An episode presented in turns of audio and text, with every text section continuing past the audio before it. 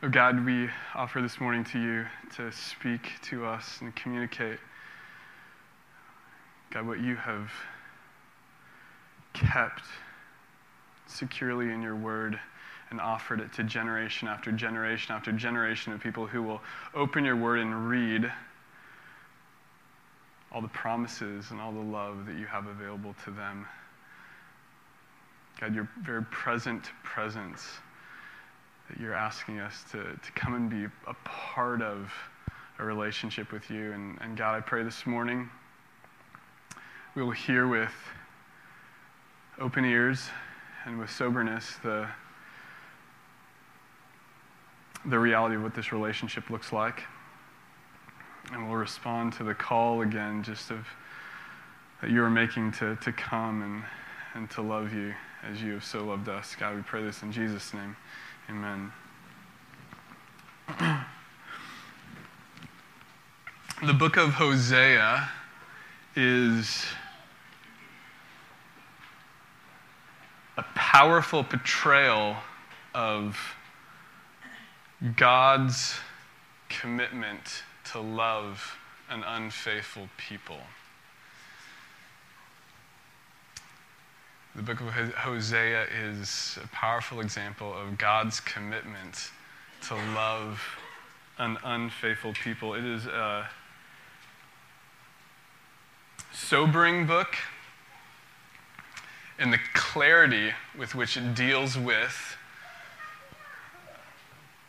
our unfaithfulness and paints an incredibly uh, it's sometimes hard to look at picture of what it means for God to be in a relationship with us. And uh, I, I, I can't ever say that any sermon is easy to preach, but it's, it's entering this book, there is just so, so much. And I realize that as we enter it, I just pray over you guys because it's going to raise up, it's going to bring up some issues in your life, and hopefully it will again answer them. Um, but first, I want to start by just dealing a little bit with the question of what is love, because the whole book of Hosea is about covenant love. It's about God's real love. The book, uh, we've decided to call the sermon series Real Love, and today looking at covenant relationship. What is real love? And um, some of you guys grew up humming the tune, What is Love? and asking with that song, What is love, baby? Don't hurt me. Because for us, love means a lot of things, but as I kind of looked through it, um, love for us in our subjective uh, experience means different things growing up. And, and I'll, I'll kind of walk you through it um, to then how God meets us. Um, the first is the love of a child. The love of a child is very much wrapped up in the whole concept of trust, right? If, if you get a child to trust you, they will love you, right? And maybe they shouldn't love you, but they do, right? Because you've built a, a rapport of trust with them. Uh, an amazing man by the name of Jean Vanier said, um, he says, when children are loved, they live off trust.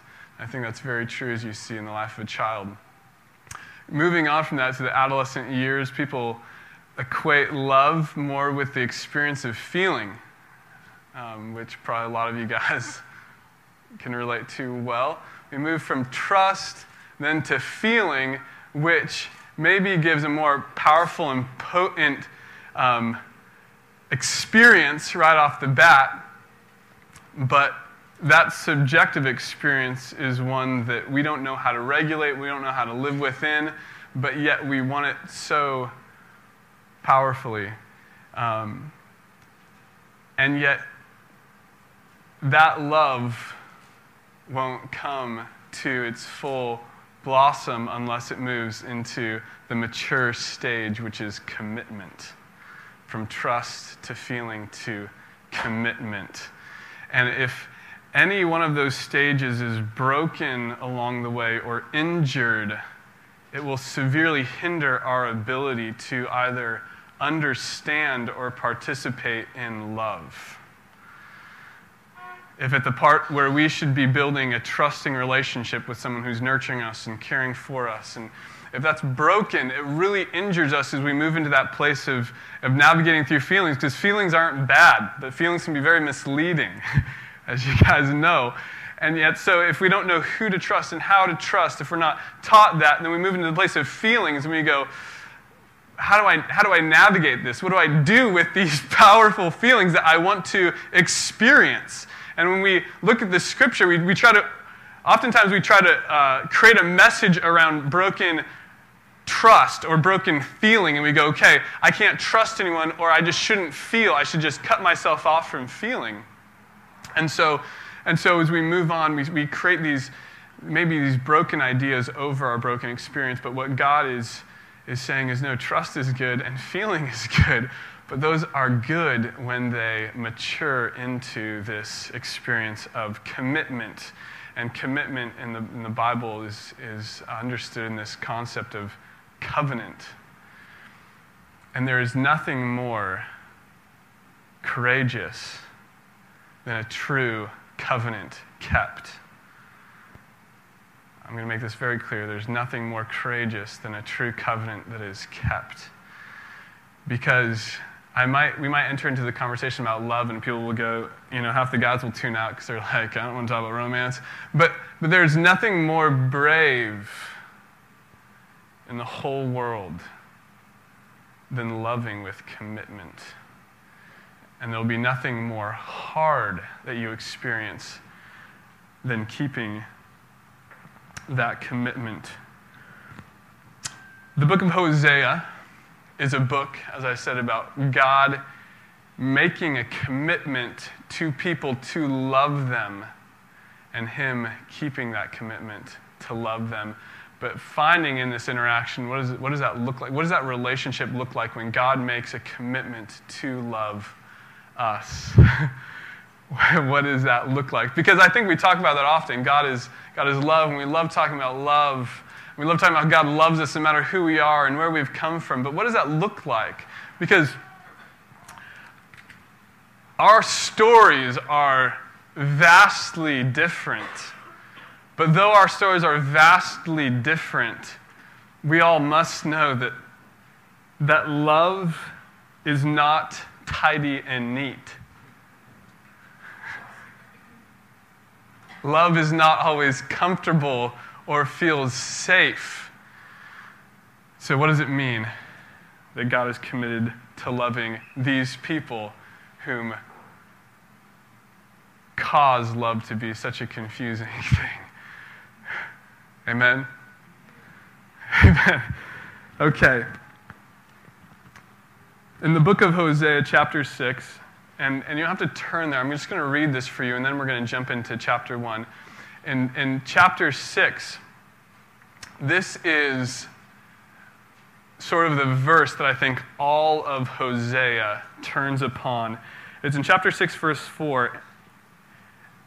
And this is simply what God says. He says, What can I do with you, O Ephraim? And Ephraim there is the largest tribe in Israel, so he's just meaning Israel. northern kingdom here. What can I do with you, O Ephraim? What can I do with you, Judah? Your love is like the morning mist, like the early dew that disappears. This, this is the verse that makes us understand the emotion, the feeling, the whole idea of why the book of Hosea was written. What can I do with you, O people? Your love is like the morning mist, like the early dew that disappears. That is good poetry. And this is what God is asking Israel what, what can I do with you? what can I do with you? I love you so much, but what can I do with you? Because your love is so temporary. So there's context to this, and if you turn to chapter 1, I'll give that to you. Starting in verse 1, chapter 1, it says, The word of the Lord came to Hosea, son of Beeri, during the reign of Uzziah, Jotham, Ahaz, and Hezekiah, kings of Judah, and during the reign of Jeroboam, son of Jehoash, king of Israel. So just stop there for a moment. And this is the context of the book of Hosea. Stories are good, or even I would say weddings are only good when you go and you kind of know the context of them. Right? I've been to plenty of weddings. Um, if you know me, you know I've been to a lot of weddings. and um, I've been, with this summer, I've been the groomsman in 17 weddings. So, no joke, right? Um, and I, I really enjoy them, but I think that, and, and truthfully, they never get, the ones that I, I'm in especially, never get old because those people I know, and I know their stories because I've walked with them close enough to, to be able to be on the front lines, right? And and when I know that story and I hear the commitment that they're making, it means something different to me than just hearing two people make vows to one another. For example, two weeks ago, we, we uh, my roommates and I went down to a wedding in Naches, Washington, um, and I don't, I don't, know if that's how you pronounce it, Naches? Naches. Um, and, uh, and as I, we drove down, I drove down with Aaron, and I, I knew the, the, at least the uh, man who was getting married a little better than Aaron did, so I was kind of explaining some of the story. Um, and I said, you know, this is amazing for me to see because I remember, I remember when he was head over heels for this other girl, and he just, I mean, he was like passionate romancer, right? And he would like write, this is the kind of guy, no joke, would write a letter to his future wife like every day, like for her to read eventually, right? That kind of guy. And, and he really liked this girl a lot and pursued her for a number of years and, and ended up dating this girl for a while. And then, uh, and then that relationship ended. And, and I remember him just being absolutely heartbroken over that. Uh, I could share stories about, I mean, this is just a big man. I mean, he's like tall and big, and, but he was just like a baby, and he'd just cry, and he'd drive down the Palouse, you know, country roads, listen to Elvis just crying, you know, and, and but to, to go to this wedding now and to see him find to see Neil find Heidi, right? And see that love develop and, and her be the one, right? To see him heal in his heart from, from those years of, years of hurt and, and want and longing, and then and to see, know that story and to come to the wedding, it was so much more amen. Like, I'm behind this. And, and so the context means everything. And that is exactly what we get here in verse 1 of Hosea. We get the context that if, if you're interested in the week, if you look at Second Chronicles 26 through 32, that's like the bigger story of these kings. Right? And you can read it and see all that's going on here. But Hosea, when he starts prophesying, is not prophesying during a year of decline. It's not like things are at their low and he's like, things are really bad, guys. No, there's been a lot of kings who are not doing good things, but he is proclaiming, You have been unfaithful, and so God is going to call you to account for that. So it's during the first half of the 8th century where the Assyrians decide to pull out. Things are going well, which allow Jeroboam and Uzziah, which are mentioned here, to kind of get wealthy. And in that wealth, all they do is create more idols for themselves, right? They get wealth, they build idols. Get wealth, build idols. but during his during their reign, Hosea begins to prophesy, prophesy. And what God does is he brings the Assyrians back. And he mentions the Assyrians in the book of Hosea. So, so his, his time of prophesying, he literally spans six different kings, right? And he goes from when he starts speaking to them, saying, Guys, you have been unfaithful and you'll be called to account. You get to see within his time of prophesying, that come to fruition. And the Assyrians come back and they take over the northern kingdom again and they take the southern kingdom again, right? So they take Israel and they take Judah. And Israel simply becomes a, a they just put a puppet king in there and are exiled, right? and Judah also just gets taken over. And so this is what happens within the reign. So this is one of those really unique things that Hosea gets to preach long enough that they see literally the, the prophecy happen and the fulfillment happen for this prophecy. And, and he is not alone. You guys might recognize names like Jonah, Amos, Micah, Isaiah, all these men were during that same time.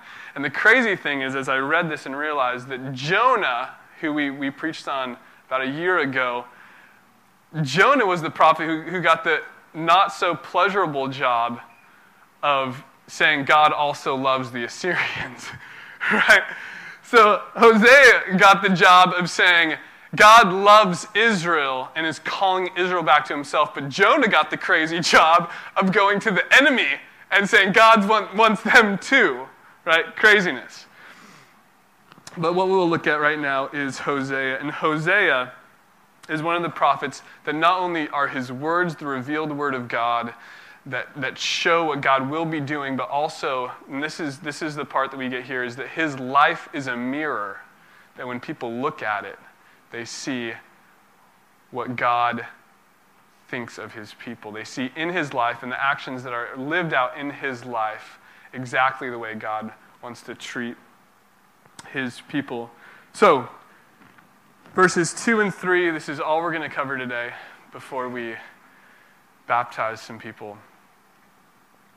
And this is it. When the word when the, the Lord began to speak through Hosea, the Lord said to him, Go take yourself an adulterous wife and children of unfaithfulness, because the land is guilty of the vilest adultery in departing from the Lord. So he married Gomer, daughter of Diblaim, and she conceived and bore him a son. So there's three things that I want to cover simply in this. Combining the story of Hosea and the prophecy God is making through him. The first is the story of Hosea is about a man marrying a woman. And it is a prophecy about God's relationship with the chosen people. So before we get into anything else, it's simply about a man marrying a woman. Right? And what that means. Because unless we get what that means, unless we get what that covenant commitment means, the rest of it won't mean anything. Right? So it's about a man marrying a woman and what that means, and in the mirror of that, what it means for God to choose a people and to covenant himself, to literally marry himself to a people. And part of this is that before we get into the part of going, okay, there's some brokenness here, I want you to see that this is a real marriage. Right? This is God calling Hosea to do nothing less than marry a woman who he knew would be unfaithful, but to genuinely love her. And you will get this throughout the whole book.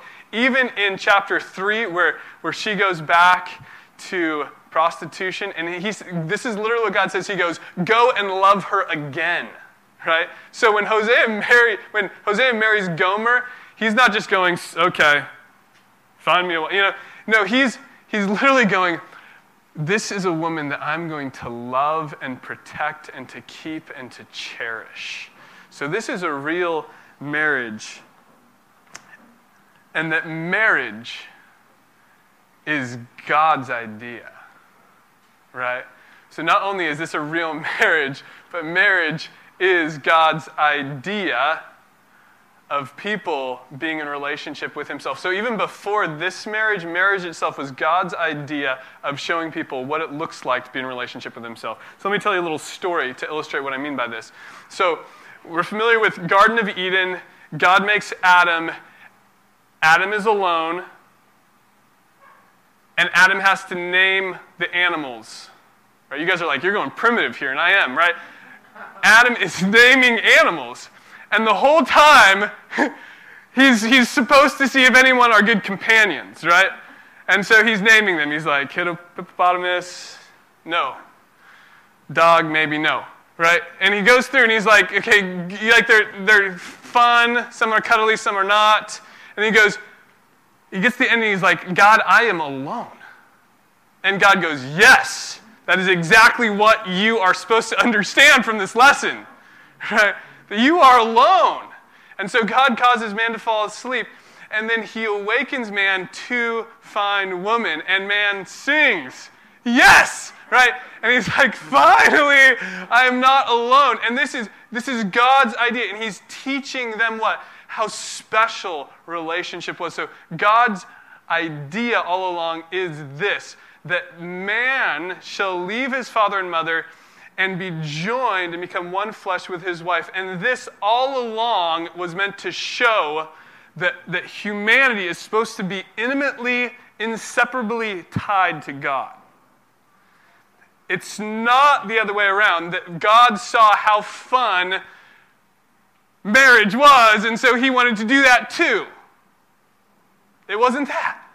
He created it to be so when we see marriage, and, and how mysterious it is, and yet how necessary it is. And all these things we are supposed to see. This is our relationship with God. It is mysterious, it is necessary, and that is what happens between Hosea and Gomer. Are we on the same page? So, Hosea marries Gomer, and this is a real marriage of covenanting love where two become one and are committed to one another. And, and I want you to see that this is just throughout the Bible God's covenant love for people. And I'm just going to give you some verses here. Deuteronomy 7 9 says, Know therefore that the Lord your God is God. He is faithful God, keeping his covenant of love to a thousand generations of those who love him and keep his commandments. In 7:12 it says if you pay attention to these laws and are careful to follow him then the Lord your God will keep his covenant of love with you as he swore to your forefathers. 1 Kings 8:23 O Lord God of Israel there is no god like you in heaven above or on earth below who keeps your covenant of love wholeheartedly.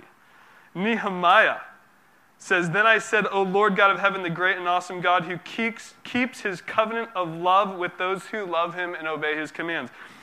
Psalm 106 For their sake he remembered his covenant, and out of his great love he relented from punishing them.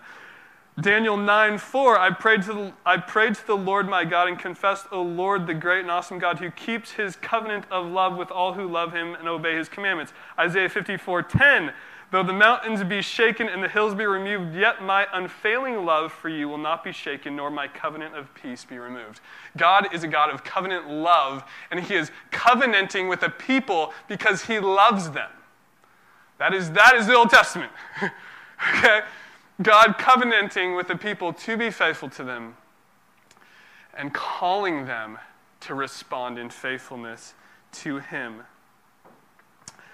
So, to put it in, in simple terms to us, God is saying the I do in the wedding vow, and He is keeping it. And that's, that's what we're meant to understand. So, Hosea and Gomer, real relationship. God and His people, real relationship. Point two the story of Hosea, though, is about the consequences of unfaithfulness. And the prophecy of Hosea is about the consequences of unfaithfulness to God.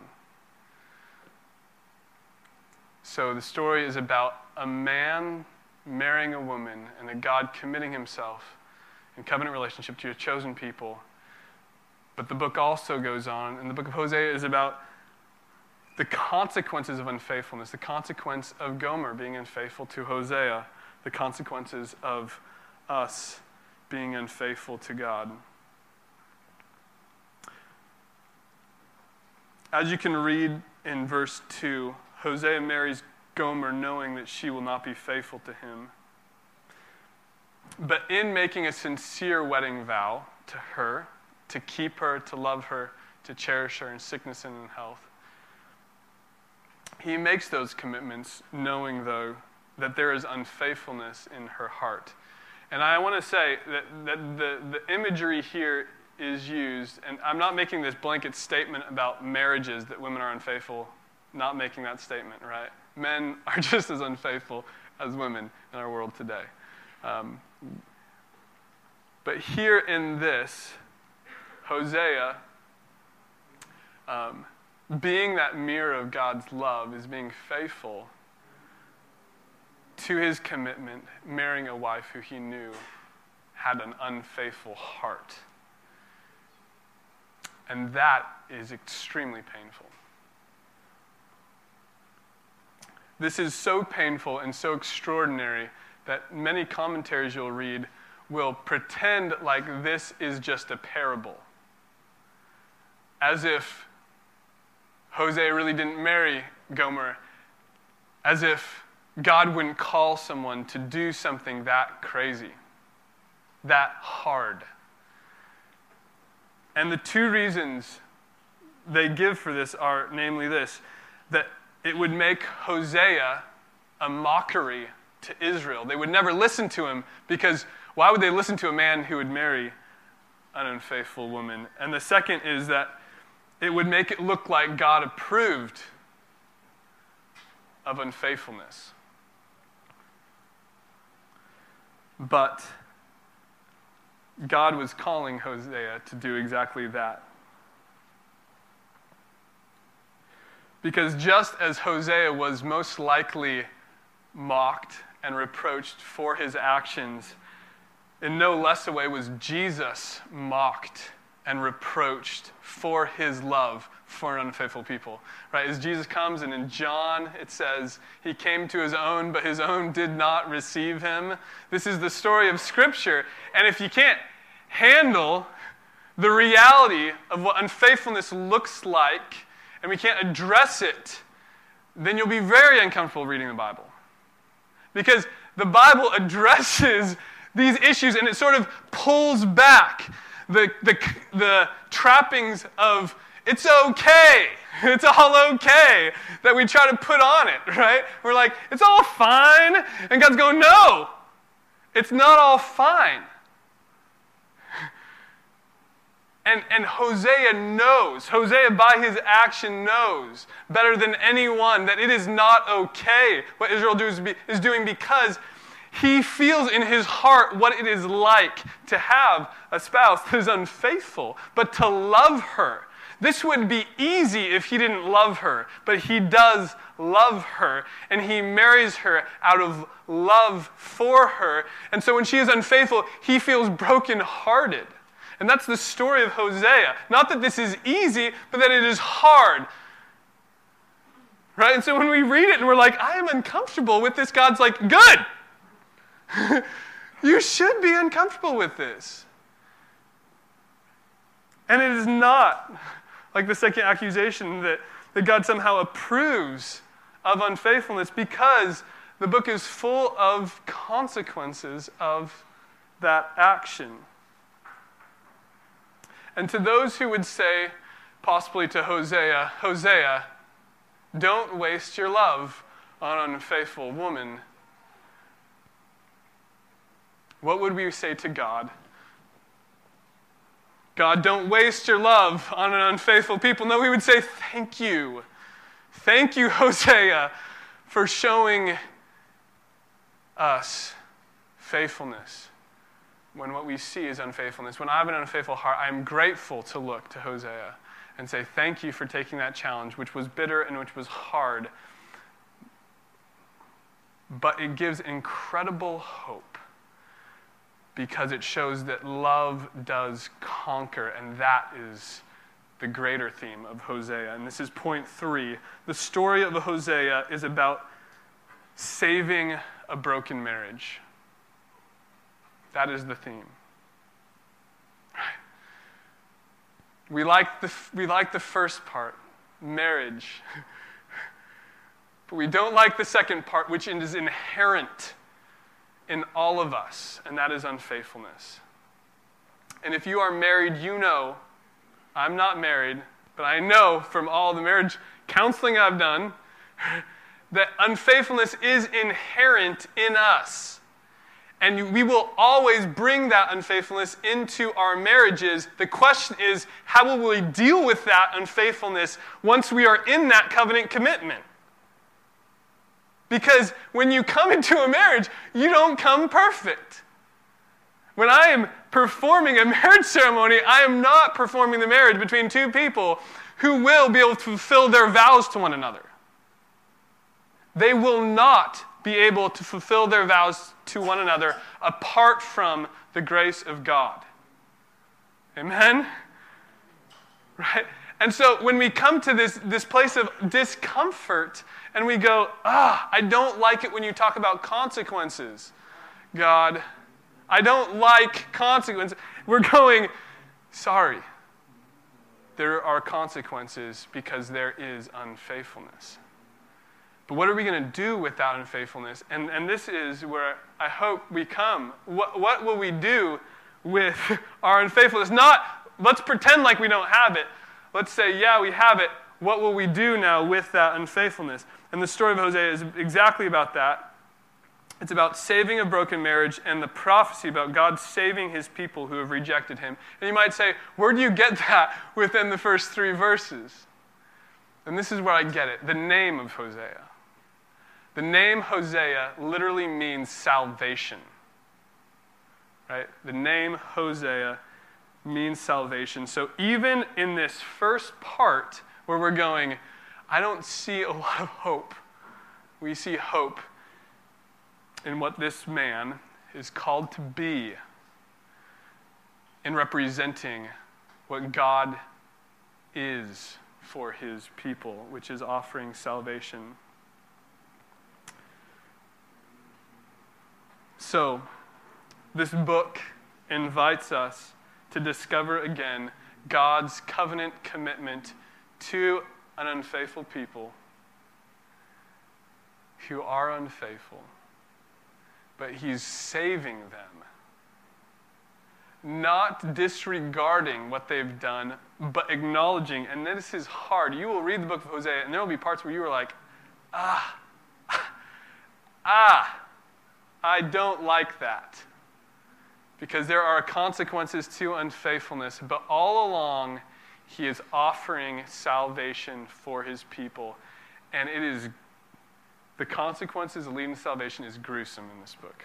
I'll be honest with that. And so we're going to look at different acts of love. We're going to look at what it looks like in this book as God rejects his people, not for good, but as a consequence of unfaithfulness. What does that look like? How do we deal with that as a church as we read this and we go, God's not just going, no consequences, but God's going, yeah, there's separation that comes from unfaithfulness. But then what, what does it look like for God's commitment of love to restore that? And I hope this is just healing for us as a church and healing for us as a people to be able to acknowledge that we are an unfaithful people. And I'm not just being like Daniel Downer here, right?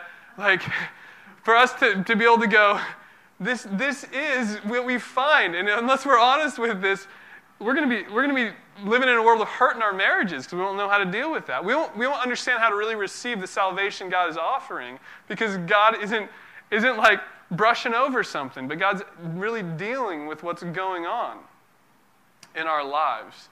And He is constantly holding out Hosea.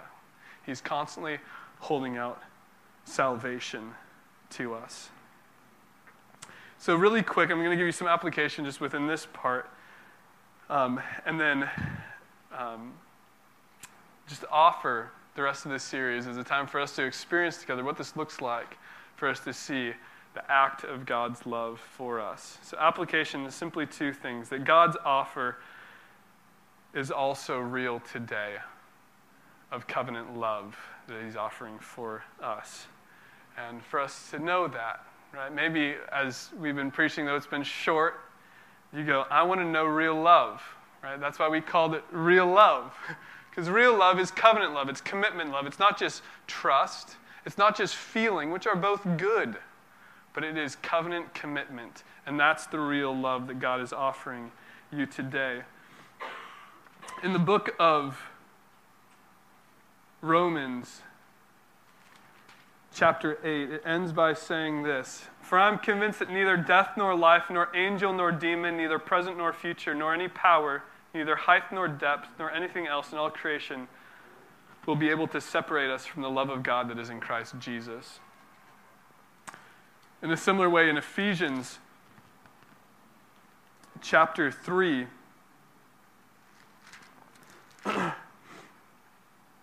it ends by saying this I pray that out of his glorious riches, God may strengthen you with power through his Spirit in your inner being, so that Christ may dwell in your heart through faith. And I pray that you, being rooted and established in love, being rooted and established in love, may have power together with all the saints to grasp how wide, long, high, and deep is the love of Christ, and to know this love which surpasses knowledge, that you may be filled to the measure of all the fullness of Christ. And so we're going to discover what this covenant love is. And I invite you today, um, if there's something that excites you, that God's offers for you today, what He's offering, the salvation He's offering in Hosea, He's been offering all along, and He still offers to those who want to come and be in covenant relationship with Him. But God's desire is not just to give real love, but to get real love right? God is saving us to participate in that. And so he's calling for all who want to make a commitment to follow him, right? Oftentimes, uh, in our language today, belief means a lot of things. And belief can be a very subjective, very wishy washy term, right? Faith can be something elusive and out there and, and kind of intangible. But what God's calling people to do is be in a covenant relationship with Him. Right? When you, so you would say, when you say, I believe in Jesus, like, like those who are being baptized today have said, and, and as, they, as they are dunked in the water, right, they're making a public profession that I've, I've committed myself to follow Jesus Christ. And what that means for me is that I have been literally buried with him in his death and raised with him in his resurrection, and that I am free from my unfaithfulness. It might not mean that I am free from unfaithfulness patterns in my life, but that I'm, I'm free from those things that I've done that have hurt him so badly because of the salvation he's offered. Right? And so God's calling us to be in a covenant relationship with him when he loves us with an unfailing love, but he's calling us also to commit to him. And I welcome any of you who'd like to do that too, just to commit your lives to Him, guys. You will not experience His faithfulness to the fullest measure unless you come faithfully to Him. He wants a real relationship with you. And oftentimes, we don't know what it means to be in a real relationship with God because we just want Him to do something. Just do something, God, and then I'll be saved. God's going, No, I want you to come to me wholeheartedly and commit yourself to me. And that's exactly the testimony that you're going to hear from four people being baptized today. Um, and so I'm going to give them a chance to get changed. And, uh, and I'm going to just explain really quickly what, what this is. So, uh, if you guys would like to get changed, we have four people getting baptized. We have Sheila, Hannah, Richard, and Brittany. Um, and this is, this is very exciting. I also just do just want to let you guys know. I mean, if, if you would love to talk about what that covenant commitment means, uh, feel free to talk with me afterwards about this. Um, Rich, are you just going to get baptized like that? Oh, I love you. That's great. In Romans 6, verses 1 through 4, it gives us clear picture of baptism. And this is what it says What shall we say then? Shall we go on sinning that grace may increase? By no means. We died to sin. How can we live in it any longer? So he's saying, What shall we say since God covenants with us? Shall we just keep on doing whatever we want? He says, By no means. By no means.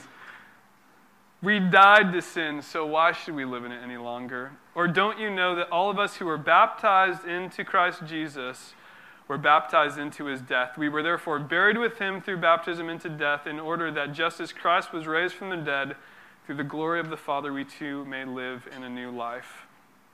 And so, what this baptism is literally symbolizing for you guys to participate in and witness is that God has covenanted with them, right? And they have said yes. And so, as they get dunked, it's not just this weird symbol that's like magical. Literally, what's going is we want you guys to see visibly what's going on invisibly, right? That literally they see all that they were getting buried with Christ, right? All their unfaithfulness getting buried with Christ. And when he was raised to life, they are raised to new life with him. And that is what baptism means. And so that's what we're going to celebrate today. And so each of them are going to share their testimonies, and then I'm going to invite Pat up, and we're going to, um, we're going to baptize them. So, um, Richard, since you are so prepared, I'm going to, I'm going to let you give your testimony.